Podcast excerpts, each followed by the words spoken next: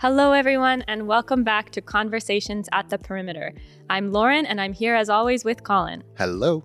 In this episode, we're sharing our conversation with Savas Dimopoulos. Savas is a faculty member at Stanford University in California, and he's the Coril Holdings Archimedes Visiting Chair here at Perimeter Institute.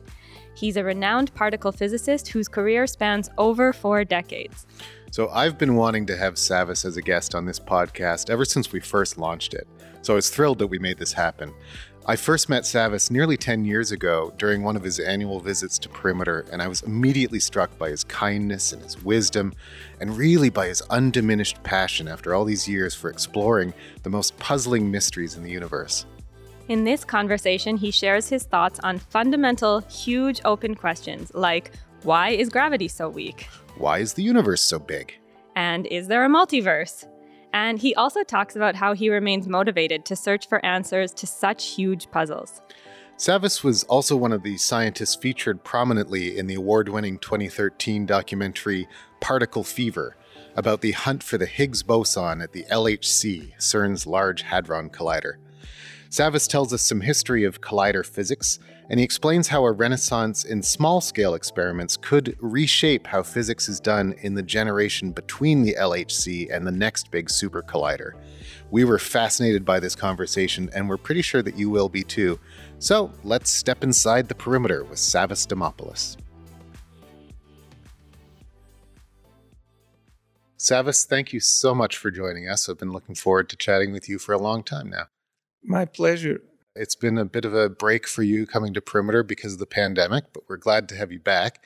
And uh, I was looking at your Stanford webpage the other day, and it says that your job is to search for answers to the biggest mysteries in the universe.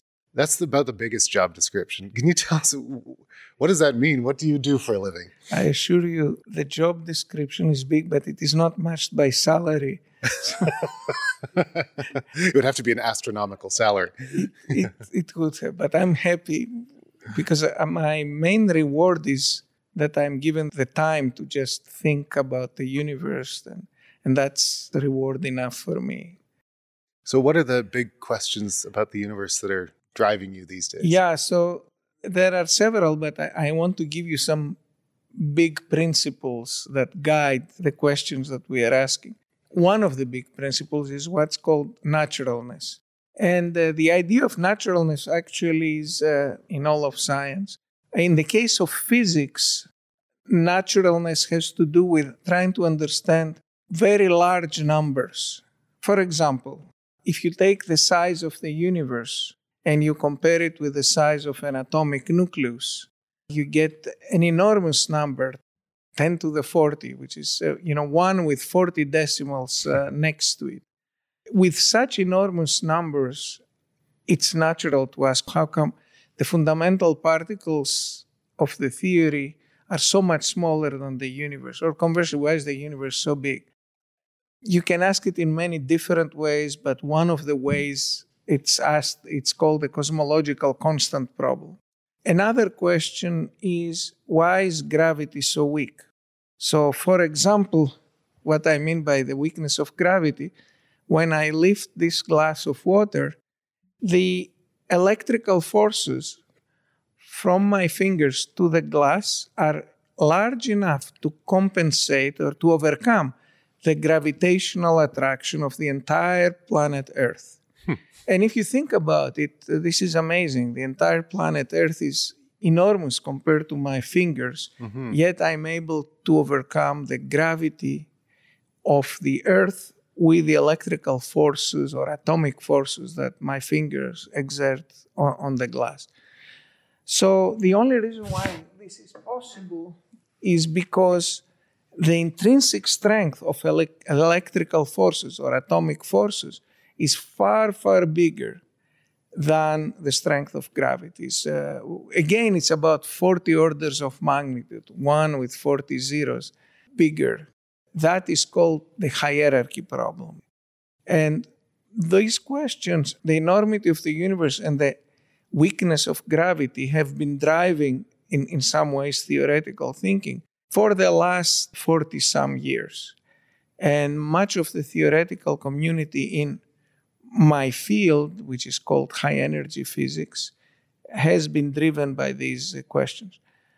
Now, one of these questions, the so called uh, hierarchy problem, has had some possible answers. And uh, much of what many people did, including myself, over the last 40 years was to search for answers to this question the weakness of gravity. Why is gravity so much weaker than electricity? Or why is gravity so much weaker than all the other forces of nature? To answer these questions, we came up with theoretical ideas.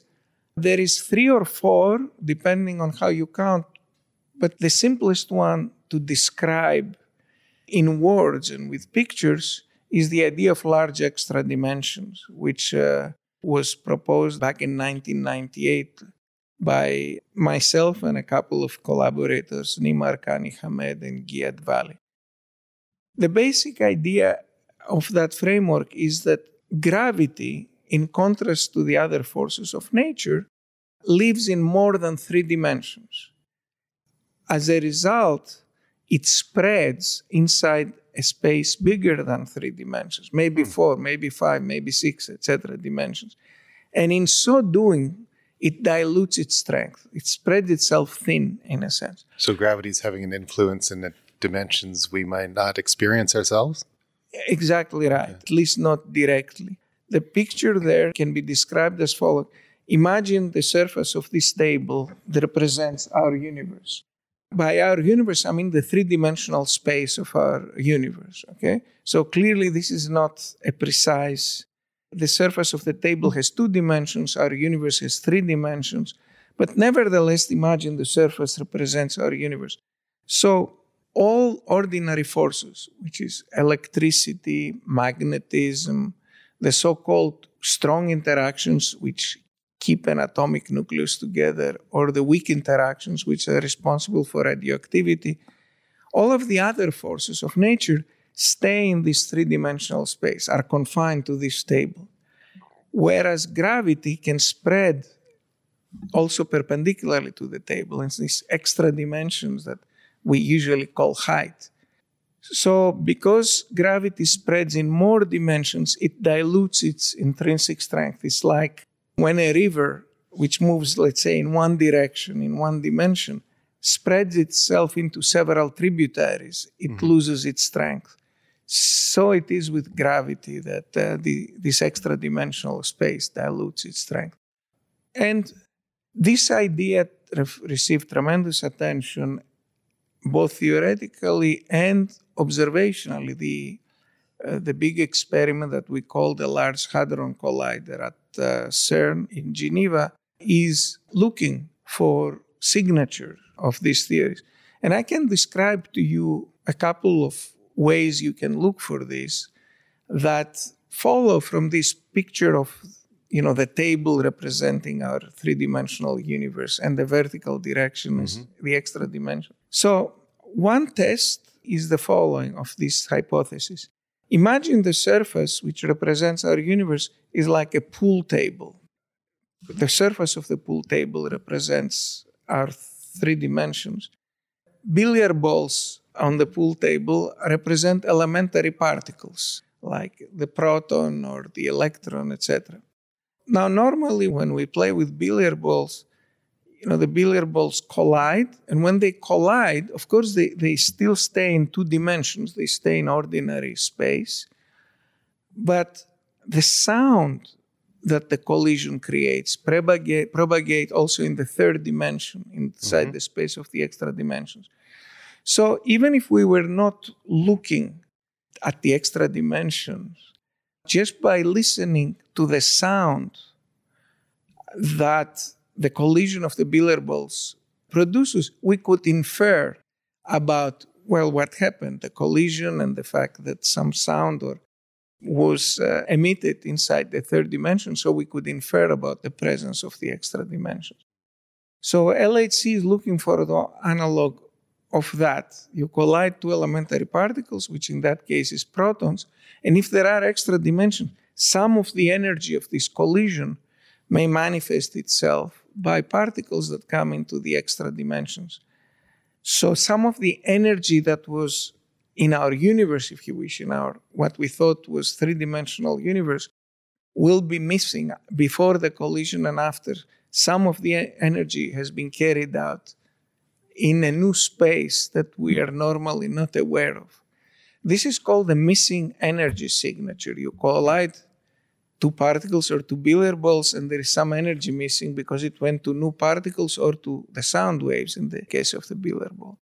And by looking very carefully at energy imbalance before the collision and after the collision, you can look for the space of extra dimensions.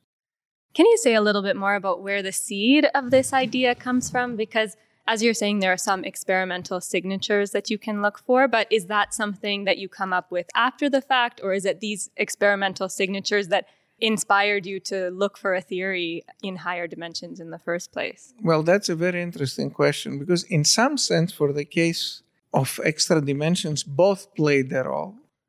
I mean, historically, I was made aware by talking to some of my experimental colleagues at Stanford that gravity has been tested to only distances of about, back then it was about a centimeter. This means Newton's law of gravitation that the force between two particles is goes like the inverse square law had only been tested down to a distance of a little less than a centimeter. And this was back in 1990. So I was astonished to hear that because when I was an undergraduate, in my lab, we tested Newton's law to a distance which was maybe 15, 20 centimeters, not much larger mm-hmm. than the one centimeter or so. The original measurement was done 200 years ago. How come? So that immediately planted to me the seed of an idea that I should be brave about creating theories where the law of gravity is different at distances below a centimeter. Newton's, what's called the inverse square law, is uh, not obeyed at shorter distances. So that sort of opened the door for me that I could contemplate such possibility without immediately being disproven by known experimental facts. The other thing, theory also played a role in the sense that I was looking for an explanation of the weakness of gravity. However, for several years, you know, I didn't make the connection between those two. In fact, I wrote papers proposing new particles that could cause deviations from Newton's law of attraction of uh, but without any reference to extra dimensions. And then finally after a few years my colleagues and I started making the connection, and that's how the theory of large extra dimensions was proposed. In fact, your question also is related to the second test of these theories, namely, you can study Newton's law at very short distances. So, when I started talking about this possibility in 1990, several physicists, in particular colleagues of mine at Stanford, were inspired, experimental colleagues, and we started talking about them testing Newton's law. We spoke for, for a long time, maybe a couple of years, with a, a friend of mine, Aaron Kapitulnik, and we are good friends. So we have dinners together and we drink good wine together. So it was at that setting that we started talking about these very wild and speculative ideas. And he decided to test them. And he and, and several other people around the world started looking. And today, the force of gravity, the Newton's inverse square law, has been tested down to a distance of about 100 microns, so far smaller than a centimeter, which used to be the case. And now there is enormous amount of effort to test it at shorter and shorter distances. Now, what does this have to do with extra dimensions? Well, if, if there is extra dimensions, the so-called inverse square law will be modified. For example, if instead of three spatial dimensions you have a fourth, the inverse square law will become the inverse cube law. And if it's two dimensional, it will be the inverse fourth power law, etc. So that's what these experimentalists are looking for a deviation from 1 over distance squared to 1 over distance cube or fourth, etc. And clearly, no such deviation has been seen, but people are looking at shorter and shorter distances now. And in, in fact, there was a very nice workshop, or actually, it was a school last week where many of these top experimentalists were giving lectures to students from all over the world and to each other. Actually, there were many professors, experiment and theory, about the new frontiers, how to look for such new dimensions. And uh, this is a very nice story because it shows you how a theoretical idea that can be described without too much mathematics can, in fact, connect with experiment.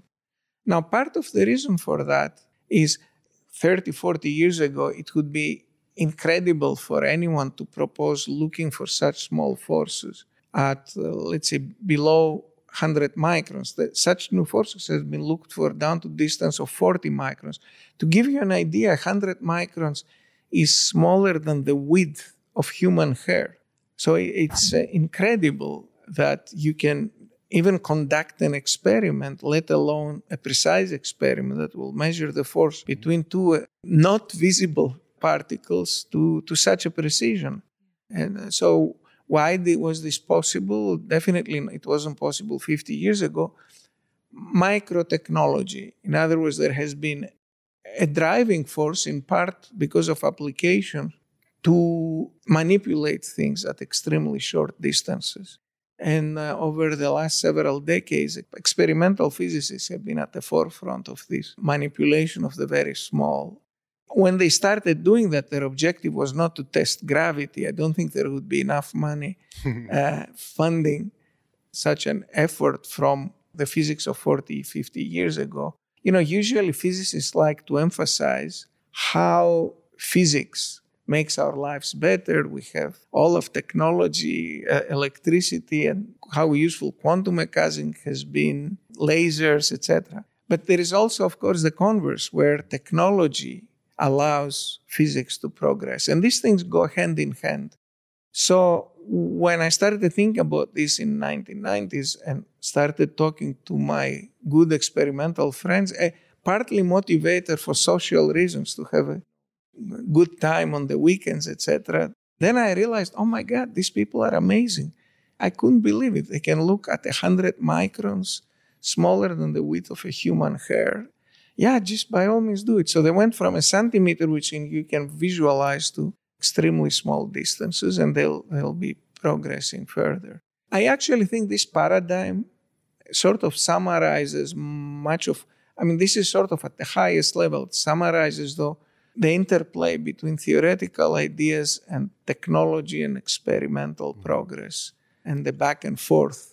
You mentioned a few minutes ago the term naturalness, which yes. is not one that I've come across very often. Can you explain how that sort of fits into this picture? Yeah, so the way it fits into the picture, I can explain in the context of the hierarchy problem. So let's back up. So the hierarchy problem was the problem of understanding why gravity is so weak. So the connection is if there are extra dimensions of space in which all elementary particles that we know of, electrons, protons, all the forces, the other forces we know, electricity, magnetism, etc., are constrained to this three dimensional space. This three dimensional space we call our universe. Now, if gravity is not constrained to this three dimensional space, but it spreads into the extra dimensions, then it will dilute its strength and it will become weaker. Now, how weak? Well, it depends on the size of the extra dimensions. The bigger the size of the extra dimensions, or the more extra dimensions you have, the more rapidly you dilute the strength of gravity. So, in fact, you can infer some relation between the size of the extra dimensions and the weakness of gravity. So that, that's the connection. The, the gravity is weak because there is a large amount of space in extra dimensions inside which gravity dilutes its strength. Okay. That's the connection. So what used to be an you know 40 decimals now translates to you know how many extra dimensions you have and how big they are. They cannot be ultra small, but they can be even as small as 10 microns, 100 microns, and still explain the dilution or the weakness of, of gravity. So naturalness came because you transcribe the problem, which looked like a 40 decimal problem, to some geometric problem that you can imagine solving. So that's an example of an approach to the natural. Now, there are, I don't want to get because I'm not, it's not my field, but in other fields, for example, in biology, in some sense, Darwin's theory made many of the biological wonders. So, what seems unimaginably complicated, like a human being where millions of things have to work synchronously, very precisely, can think, the heart, the mind, everything. This become a natural consequence of what's called evolution. Mm-hmm. Now, not everybody buys that, but scientifically, I think there is no question that that's a valid theory. So that's another example where you take an incredible mystery, you look at it from a different perspective where this mystery looks more mm-hmm. natural. In physics, it usually has to do with explaining big numbers. Numbers that are about are like one or 10 or a tenth, we feel, oh, okay, well, such and such is about as big as such and such. Okay. But when you have disparities of many, many, many orders of magnitude, they beg for an explanation. And the other example of this is uh, the enormity of the universe or the so-called cosmological constant problem. That's a question I've been dying to ask. Uh, yes, please. A physicist is why is the universe so big? So the universe, why it's so big? First of all, how big it is, as we were saying before, if you compare it to the size of an atomic nucleus, it's again about 40 orders of magnitude bigger than the size of an atomic mm-hmm. uh, nucleus. Again, it begs for a mystery. You start, if you wish, with a theory that has nuclei and electrons and atoms, and all of a sudden you have this enormous universe that supposedly follows from the same equations that have these tiny nuclei, etc. How can this be? This problem has many, many facets, and I cannot do justice to it. I'll just tell you that there is no solution to this problem, at least there is no solution within the usual framework that science proceeds, where you write down the laws of nature, which means some equations that dictate how the universe works, and then you can derive that, oh, therefore the universe uh, is large. There is no mathematical theory of this.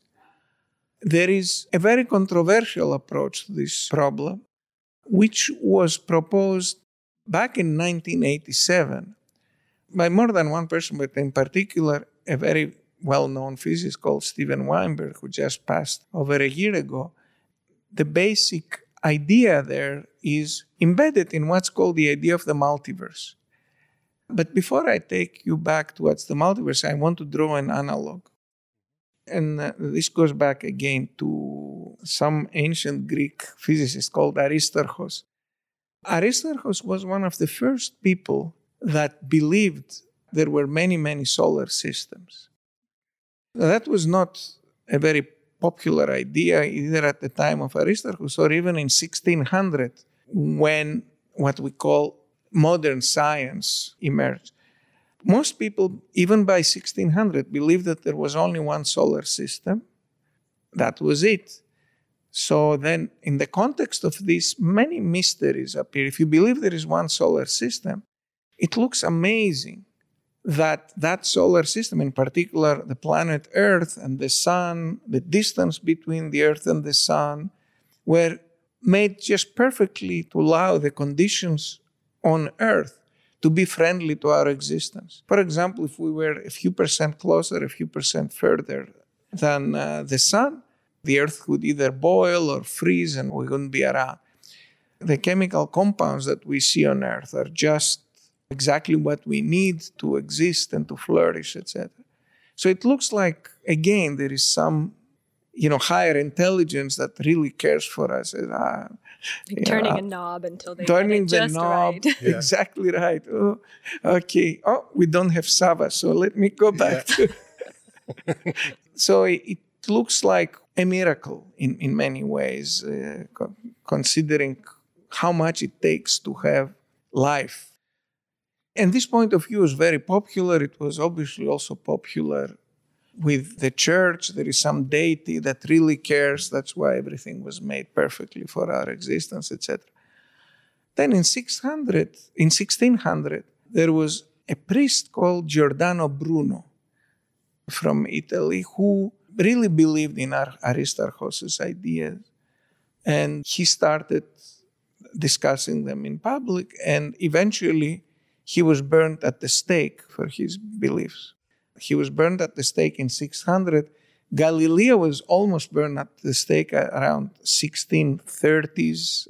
Galileo died in 1642, and Newton was born in 1642. So that was really the beginning of the renaissance of science. So many ideas, in many ways, they went back to Aristarchus, Aristarchus actually could argue that the lights that we see in the sky are actually solar systems. And because they are so far, you can't tell that they are moving, but they are moving, etc. So they started going back. And then Galileo, of course, invented or co invented the telescope. And people started looking at planets which had moons around them. And then they said, okay, it looks like things like our solar system actually are probably out there and they started making observations so modern modern science. And now of course if you ask anybody yeah of course there is many solar systems. In fact if you take the number of galaxies there is about hundred billion galaxies. And each one has about hundred billion stars. 10 to the 22 stars. Again and one with 22 zeros stars in the universe. And most stars have planets, we are not unique. So the chances that when you have such a huge number of stars, that chances that in some of them there are friendly conditions that allow life like our own, or maybe quite different than our own, to exist is extremely likely. It hasn't been proven because we haven't made an observation. It hasn't been proven yet, but I think most scientists believe that it's very likely that conditions similar to our own or, or even different can allow the evolution of intelligence and life in other places. So notice what happened that what used to be unnatural or required great care, namely the, the occurrence of life in the universe, is by changing your perspective and, of course, encouraged by observations, it became something not just palatable, but very likely. So that's an example of how a change of perspective makes something, converts something that looks miraculous to something that looks natural. That's all in, within our own eh, known universe, right? Exactly. Okay. So now we're taking the next step. Okay. So we go back to why is our universe so large? Now, this is correlated with, as I said, what's called the cosmological constant problem. The cosmological constant is essentially the energy density that is in the vacuum of the universe. This is an energy density that we are not aware of, but in principle it's there. And in fact, if it was there, there are measurable consequences. The energy of the vacuum if you ask any theorist, you know, what would you think the energy of the vacuum is? They would pull out pencil and paper and say, oh, it's probably this number.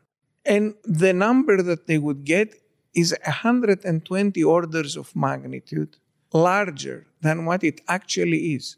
And what it actually is is not zero. Has been measured back in the 90s very precisely by astrophysicists and cosmologists because it has consequences on how the universe expands, or if it expands or contracts, how rapidly. So, with cosmological observation, looking at how far away objects like supernovae recede from us, how rapidly they move away from us, you can tell if there was cosmological constant or not, and it's 120 orders of magnitude smaller than it should have been by just taking what you know in your theory and computing. So, very much like and very closely related to the fact that the size of the universe is 40 orders of magnitude bigger than the size of an atomic uh, nucleus. So, they are, they're very closely connected problems. And finally, a, a few physicists and uh, uh together with Steven Weinberg said there is many, many universes. All of these universes have different value of the cosmological constant. Some are big, some are small, etc. When you have cosmological constant, that affects how the universe expands. So if you have too much, it expands very rapidly. So if you have small enough, then it expands slowly enough to allow for galaxies to form. You know, our planetary system belongs to a galaxy, and stars and their planets are in galaxies. So, galaxies are very important because they are relatively dense structures that allow stars to form. And stars are important because there are planets around stars, and that's where life forms. Uh, life benefits from having the heat of the stars provide energy. So it's important for life. Galaxies are important for life because we live on planets. Planets are near the sun. They draw energy, and stars, like our own sun, belong to galaxies. So if the cosmological constant was any bigger than it is, then galaxies wouldn't form. So we wouldn't have stars, we wouldn't have planets, we wouldn't have uh, life. So to do that, Weinberg had to postulate the existence of many, many, many, many universes. And again, the, the number of these universes is enormous that uh, you need because the cosmological constant is so much smaller than its natural value, which would have been 120 orders of magnitude bigger. So this was the proposal in 87. And in fact, using this idea, he derived a prediction for how big the cosmological constant should be. Because if it's any bigger than that, galaxies cannot form. But there is no reason why it should be smaller than the maximum it could be to allow for our existence.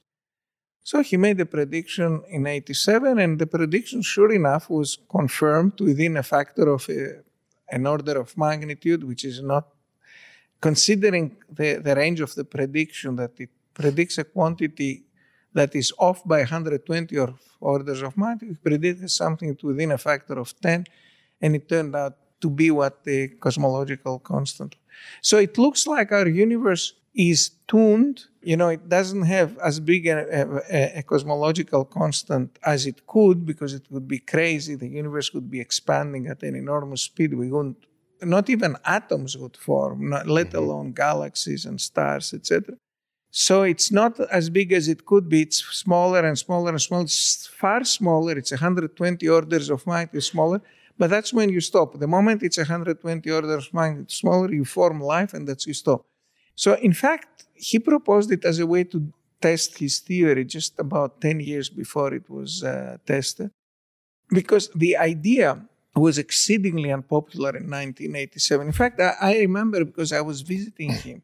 It was October 19th of 1987, because the same day I was visiting him, there was a big stock market crash. And I was giving a talk at the University of Texas where he was.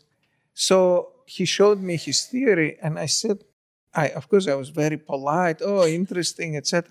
But I said, oh, the old man has completely lost it. My definition of old back then, I think he was like 56 or 50. Yeah, he was in fact, yeah, 55 back then. Old by my then standards. And I think he's, he was ultra young. But uh, he tells me this thing, many universes, my head is spinning, and I say, Oh, the I understand, you know, he's about to die pretty soon. He wants these big questions answered. and uh, what can you do? Yes, be polite. and I, I, wasn't alone. I think everybody thought, hey, Weinberg has lost it. I mean, he was viewed until the end of his life as the, you know, a major, if not the major physicist uh, of his time. So he seems to have been right, at least with a numerical prediction. Whether the multiverse exists is exceedingly controversial for several reasons. One is the number of universes you need to explain this cosmological constant is enormous. Now we are talking about really enormous, like 10 to the 120, 10 to the 130 universes. You know, one with 120 or 30 This is sort of the minimum number you need to begin to explain the cosmology. This sounds what, like the opposite of naturalness. exactly. so, before. in a sense, the, the complaint is my God, you transcribe the problem to a different large number. And uh, unless you have a sort of theory, how are so many universes created, you haven't made progress. It's a, it's a great point. That's one of the reasons. And then the controversy got even stronger because there is a, a, a very speculative, again, controversial theory called string theory, which turns out it can predict the existence of so many universes. However, it's already a controversial theory, the fact that so it's a very much an open question. And the question in the end in science are not decided by conversation or writing down formulae or the prestige of the person who made the proposal and whether they have a Nobel Prize or not. These don't count for anything. It has to be experiment in the end. I mean, the one piece of experimental evidence for Weinberg's multiverse was, uh, of course, the fact that the cosmological constant was measured to be what he had predicted. But you need more than that in science, especially with such big ideas. So there are some proposals on how to test this idea. One is called split supersymmetry that I, I was uh, involved with.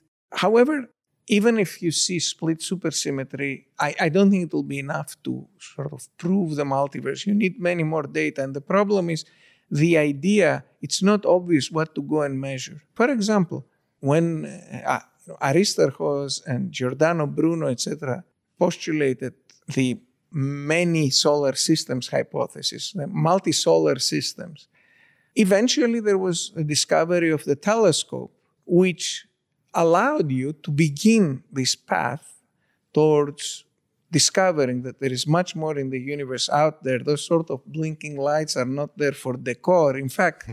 they are a world like us. Many of them are whole galaxies, so they have 10 to the 11 stars. But there was a way to progress through experiment, through observation. And there is no clear path through experiment, through observation to prove the multiverse so far. So I think it will remain controversial for, I would say, maybe decades, if I'm optimistic, if not hmm. uh, more than a century, which is a very long time scale. But uh, maybe I'll be proven wrong. Maybe there are other predictions. There is another idea which is called the Axiverse. I don't want to get into it. there are other predictions of having many universes. Mm-hmm. Uh, in particular, the Axiverse is the idea that if there are many universes, there are also many particles in our universe. That again, you know, the conference that we had last week here touched upon how you can go out to discover these many particles. So if you see many particles, you see split supersymmetry, maybe people will start believing. I'll be convert very rapidly because I'm psychologically prepared for wild ideas, and that's why I worked on trying to find. Uh, I mean, I was involved both with split supersymmetry and the Axiverse ideas because mm-hmm. I still want to see how you could test the existence of many universes and. Uh, so I really love this point you've raised a couple of times about how the types of questions we can hope to answer in our theories really depends on the technology that we have. Oh, and when I read about your work online, I've seen the line a few times that your career in particle physics spans four decades. So I would assume that the types of questions that you've been able to answer have evolved a lot throughout your career. So can you tell us a little bit about this and how the types of questions you've been able to study have changed with technology? Yes, yes. I was trained in the late 70s as a particle physicist. Again, to give you a perspective, I'll sort of zoom out to tell you what how particle physics started. So a key day in the history of science, a key year is 1945. That's when the public and politicians and everybody realized that actually science has consequences. It can be used, you know, in a bad or a good ways. But knowledge allows you to do things. So they started funding the science very heavily. And that led immediately to what we call big science. Big science means, for example, what are called colliders. Colliders are essentially you take two beams of particles, you know, one from the left and one from the right, and you collide them and you see what comes out. And the more the energy, the more the faster the particles go towards each other, the more energy you have to produce new particles. By new, I mean things that we are not familiar with, like the electron or the proton, are familiar particles. We know them from because we are made out of nuclei and, and electrons. New particles, I mean things that live for, for a very the briefest amount of time. You create them and then they decay into other particles, familiar particles. Are these collisions that happen in nature as well, or are you creating things that only exist in the lab? They can happen both in nature and the lab. In nature, they happen very far away from. You need very violent conditions, they, or they happen in uh, what are called cosmic rays, very energetic particles that have been accelerated somewhere in the universe, and they come towards us, not by intelligent life, but by you know, astrophysical processes. But we study them on Earth because you need a lot of collisions to be able to study what you predict. And in the universe, definitely in our location, there is not a lot of collisions. You have an occasional cosmic ray come and hit, but it will hit something in the atmosphere, you won't know it. But they can happen eh, eh, also naturally. So you have these collisions, you study the decay the product of these collisions, and that's how you find out, in some sense, new particles. Sometimes you find out what something is made out of. If you collide nuclei or you know an electron and a nucleus, you find out what's inside the nucleus. Sometimes you produce a new particle that uh, was not inside, but the, the energy that you produced allowed you to, to create new particles, etc. That's called the colliders. Colliders are very big projects. An example is the CERN Collider, the most recent one in uh, the Large Hadron Collider at CERN, and they they involve you know hundreds of people now working for decades. I mean, it started out working for years. Now the colliders have been getting bigger and bigger. To, to give you an idea, the Large Hadron Collider at CERN has a circumference of 26 or so kilometers. It's about a couple of hundred meters underground. And it involves magnets going all around these 26 kilometers. And these magnets are very important because they navigate the protons that are accelerated to go on a very precise trajectories. Again, within microns, things have to be exactly where they are within tiny, tiny distance, or else they will miss each other. They won't collide. Mm-hmm. So half the protons go clockwise, the other half counterclockwise, and then magnets navigate them, and eventually they collide in four different spots where you have detectors. They are mm-hmm. huge, you know, like a five story building that are instrumented with very sophisticated machines, versions of the human eye. You know, you can see what happens, you can see what particles you produced. And uh, just like the eye has to go to connect to the brain, so there is then cables that take these events, they analyze them, computers, and then they tell you, okay, you produced it. It's beyond my imagination that humans have been able to do such complicated things. It all started with the willingness to support science that was uh, started in 1945. In the beginning, colliders would take a few months to a few years to be built, only a fraction of the cost that they are now. Now they have reached the point, for example, the Large Hadron Collider is about a billion per year to run, and it was, so it was like 10 billion to build. It's a big project, and the money is not the main problem. The problem is that it takes time and expertise to build it, to have 27 kilometers worth of magnets Mm-hmm. These are huge magnets. Mm-hmm. It's, they have to be ultra cold, and they have. It's a miracle that you can have control to this level. Eh, it's even uh, as a European, for me, it's even more of a miracle. It was created, in a sense, as a result of the Second World War, where European countries were fighting each other.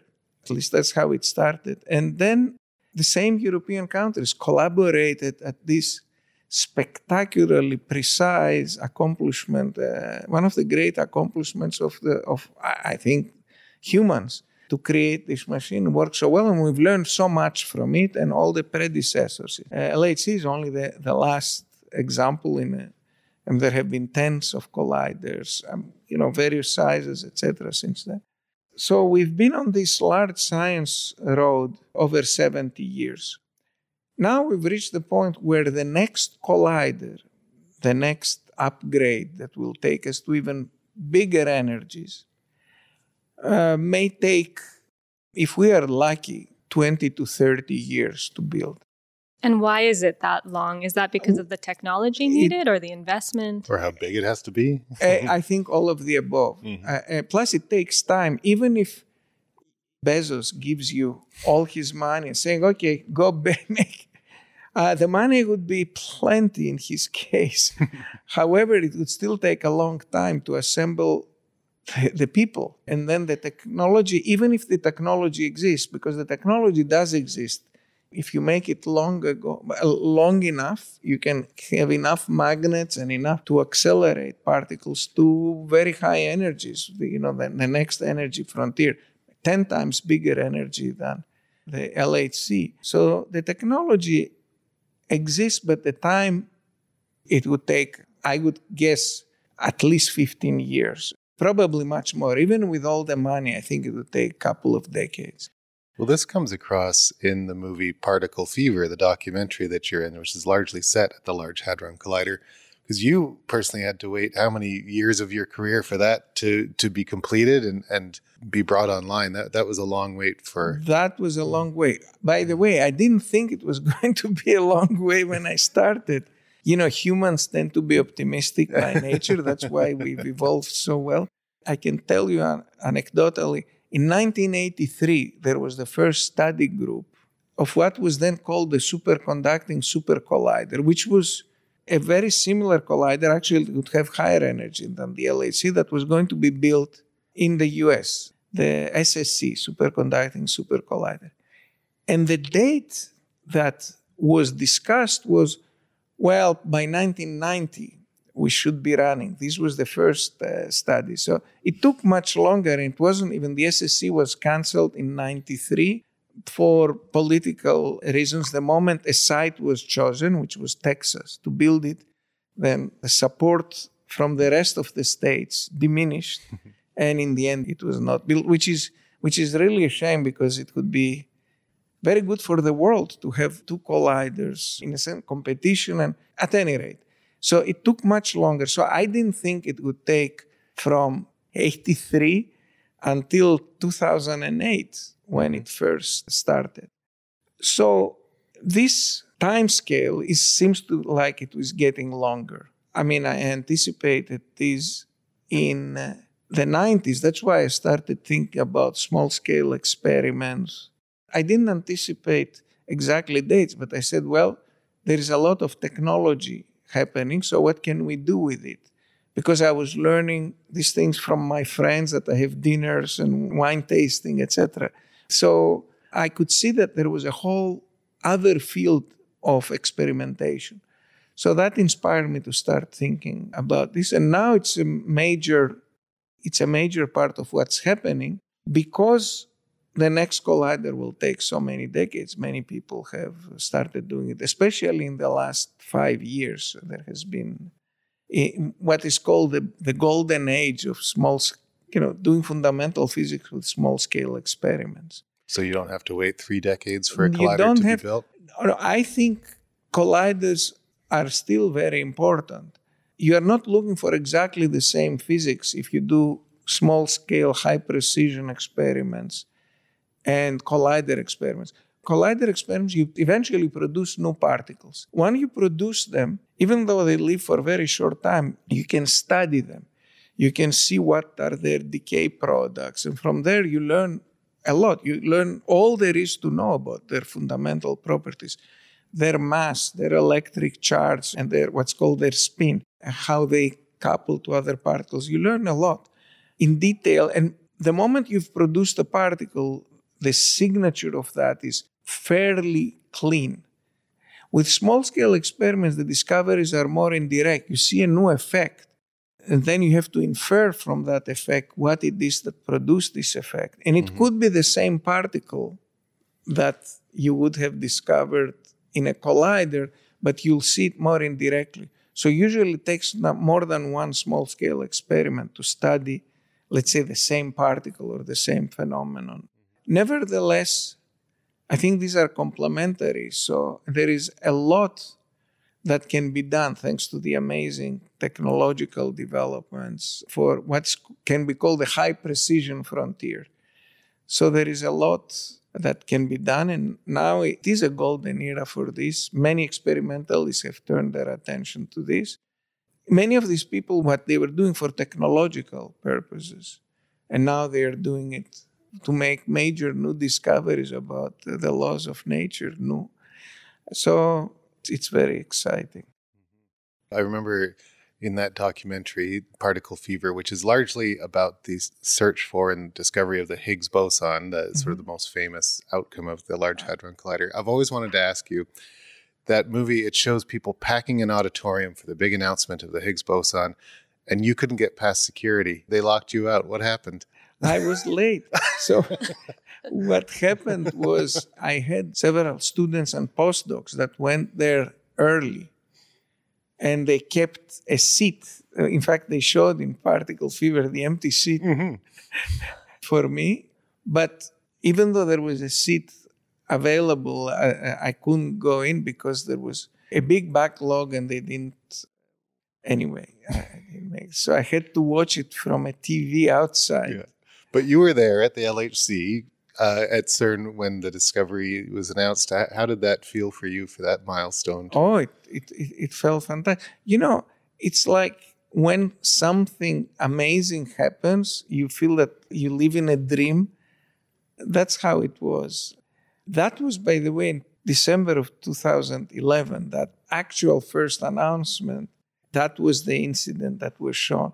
July 4th, 2012, was the official announcement. And uh, at the time of the official announcement, I was actually in Santorini uh, on vacation looking at the announcement and, and, and some beautiful views of the sea. That sounds nice. It's better than being locked out by security. Exactly. but but the, the, the fir- I, am glad I was there though for the first announcement, mm-hmm. and uh, ah, it was amazing. It was amazing scientists are like humans.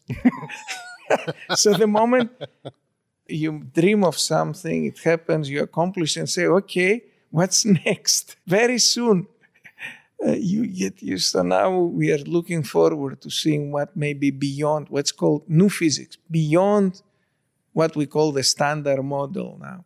With the discovery of the Higgs marks the end of what we call the standard model, and we are now on on a path to discover new particles. That's what we are looking forward to. We have a student question submitted that's about the standard model by uh, Felicity. And maybe we could play that for you? Yeah, sure. Hello, Savas. I'm Felicity in grade 8. What are the discrepancies in the standard model for physics and what makes them as such? Okay, that's an interesting question because the, the, the word discrepancies suggests that there is something wrong with the standard model, that something doesn't work. That by doesn't work, I mean it's contradicted. The standard model makes a prediction that when you do experiment X, you'll find A, but you don't find A. When you do it, you find B. So there is no discrepancy of the standard model in that sense. If there was, it wouldn't be the standard model of particle physics. It would be a theory that has some problems. So there is no real discrepancy. The, what I described to you, the hierarchy problem, the cosmological constant problem, are not logical contradictions with the standard model. In a sense, they are aesthetic criteria that in the same theory you have two numbers that differ by 40 orders of magnitude. There must be a reason for it. The standard model is not fundamental enough to address these questions of why is the universe so much bigger than an atomic nucleus, or why is gravity so much weaker than the other forces?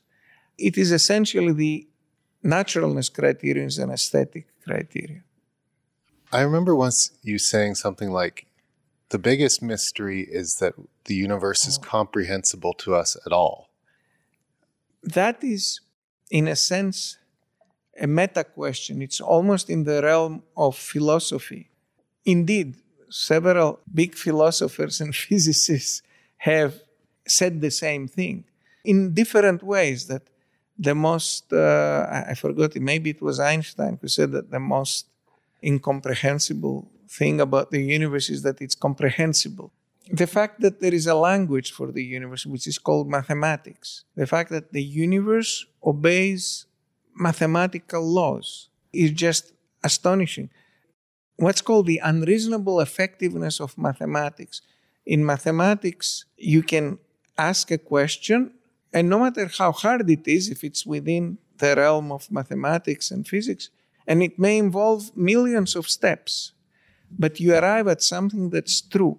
Now, it's very rare you start, you have a starting point, some question, you, and then a million steps low, uh, later, you arrive at a conclusion that's still true. Because a million steps is a lot of steps, and all it takes is few missteps to be led to the wrong direction. And mathematics that doesn't do that. If you ask the right question, I think it was Pythagoras who said that ο Θεός αεί γεωμετρή, which means in English that God geometrizes everything. By hmm. geometry, he meant mathematics, that God speaks the language of mathematics, if mm-hmm. you want a paraphrase.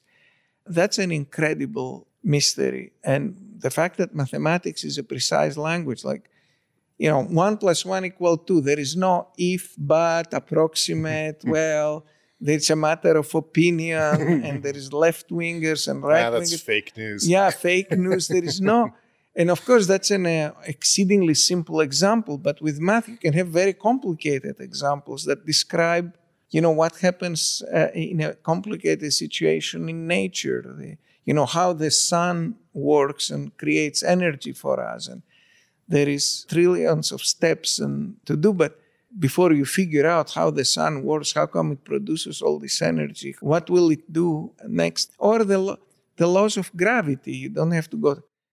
You know, Newton told us, gave us equations. You can use these equations to predict where any planet will be at any point in the future and where it has been any point in the past, you know, 10 billion years ago or 10 billion years from now.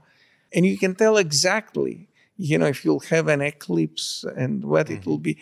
So, this power of extrapolation gives a, a new meaning to the concept of truth. That, uh, oh my God, this is real true. Mm-hmm. There is no fake stuff.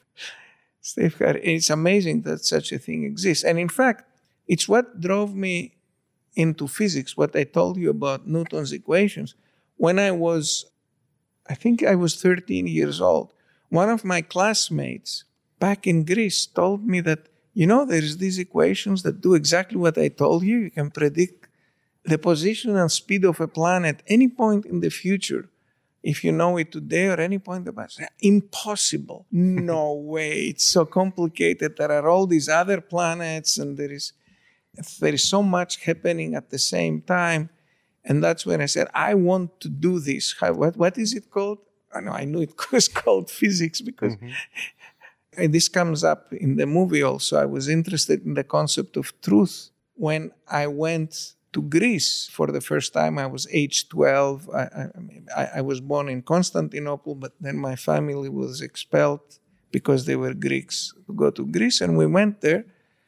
And all of a sudden, it was a free country. There was left and right. And I would hear a speech by the left leaning politician, I was, well, that makes perfect sense. Then I would go to the same topic, a speech from the right leaning, I said, oh, that makes sense too.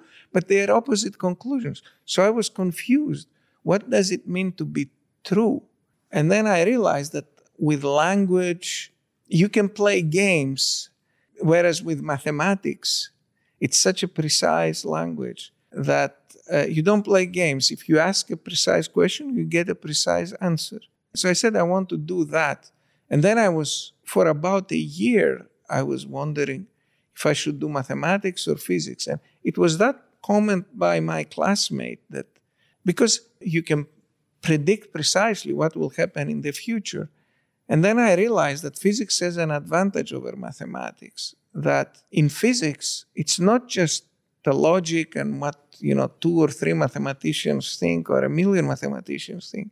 It is nature that goes and tests your theory to see if it's actually realized in nature or not. So that gives an additional vi- you know, foundation to the concept of truth. And I said, ah, no. In math, there is truth. In physics, it's super true because even nature agrees with you. Mm. The truth does not depend on the eloquence of the speaker. And in fact, nature can answer what the truth is in physics. So th- those were very attractive ideas for me. So I decided to, to spend my life on it. I'm glad I did. So you decided at that stage to spend your life on this and you haven't looked back since? No, for sure I haven't looked back. It's very funny because many of my relatives would tell me, you know, with your brain you can make a lot of money. I say, ah, no, I don't want money. I want time to do what I enjoy doing. And uh, they, they thought I was a bit strange. but, True. But you're still enjoying what you're doing? I'm still enjoying. Yeah yeah, there is this childlike curiosity and joy that you discover. You know how children they are excited because they discover new things, and in science there is so many interesting questions that even now there's interesting questions when you understand something. You get the joy of understanding. You see connections and well, Savas, we're delighted that you still enjoy your work, and we're very excited that uh, you stopped to chat with us. This has just been fascinating. Great. Thank you. It has been a pleasure for me too. Thanks so much for listening. Be sure to subscribe so you don't miss any of our conversations. We've interviewed so many brilliant scientists whose research spans from the quantum to the cosmos, and we can't wait for you to hear more. And if you like what you hear, please rate and review our show on your preferred podcast platform. Great science is for everyone, so please help us spread the word. And thanks for being part of the equation.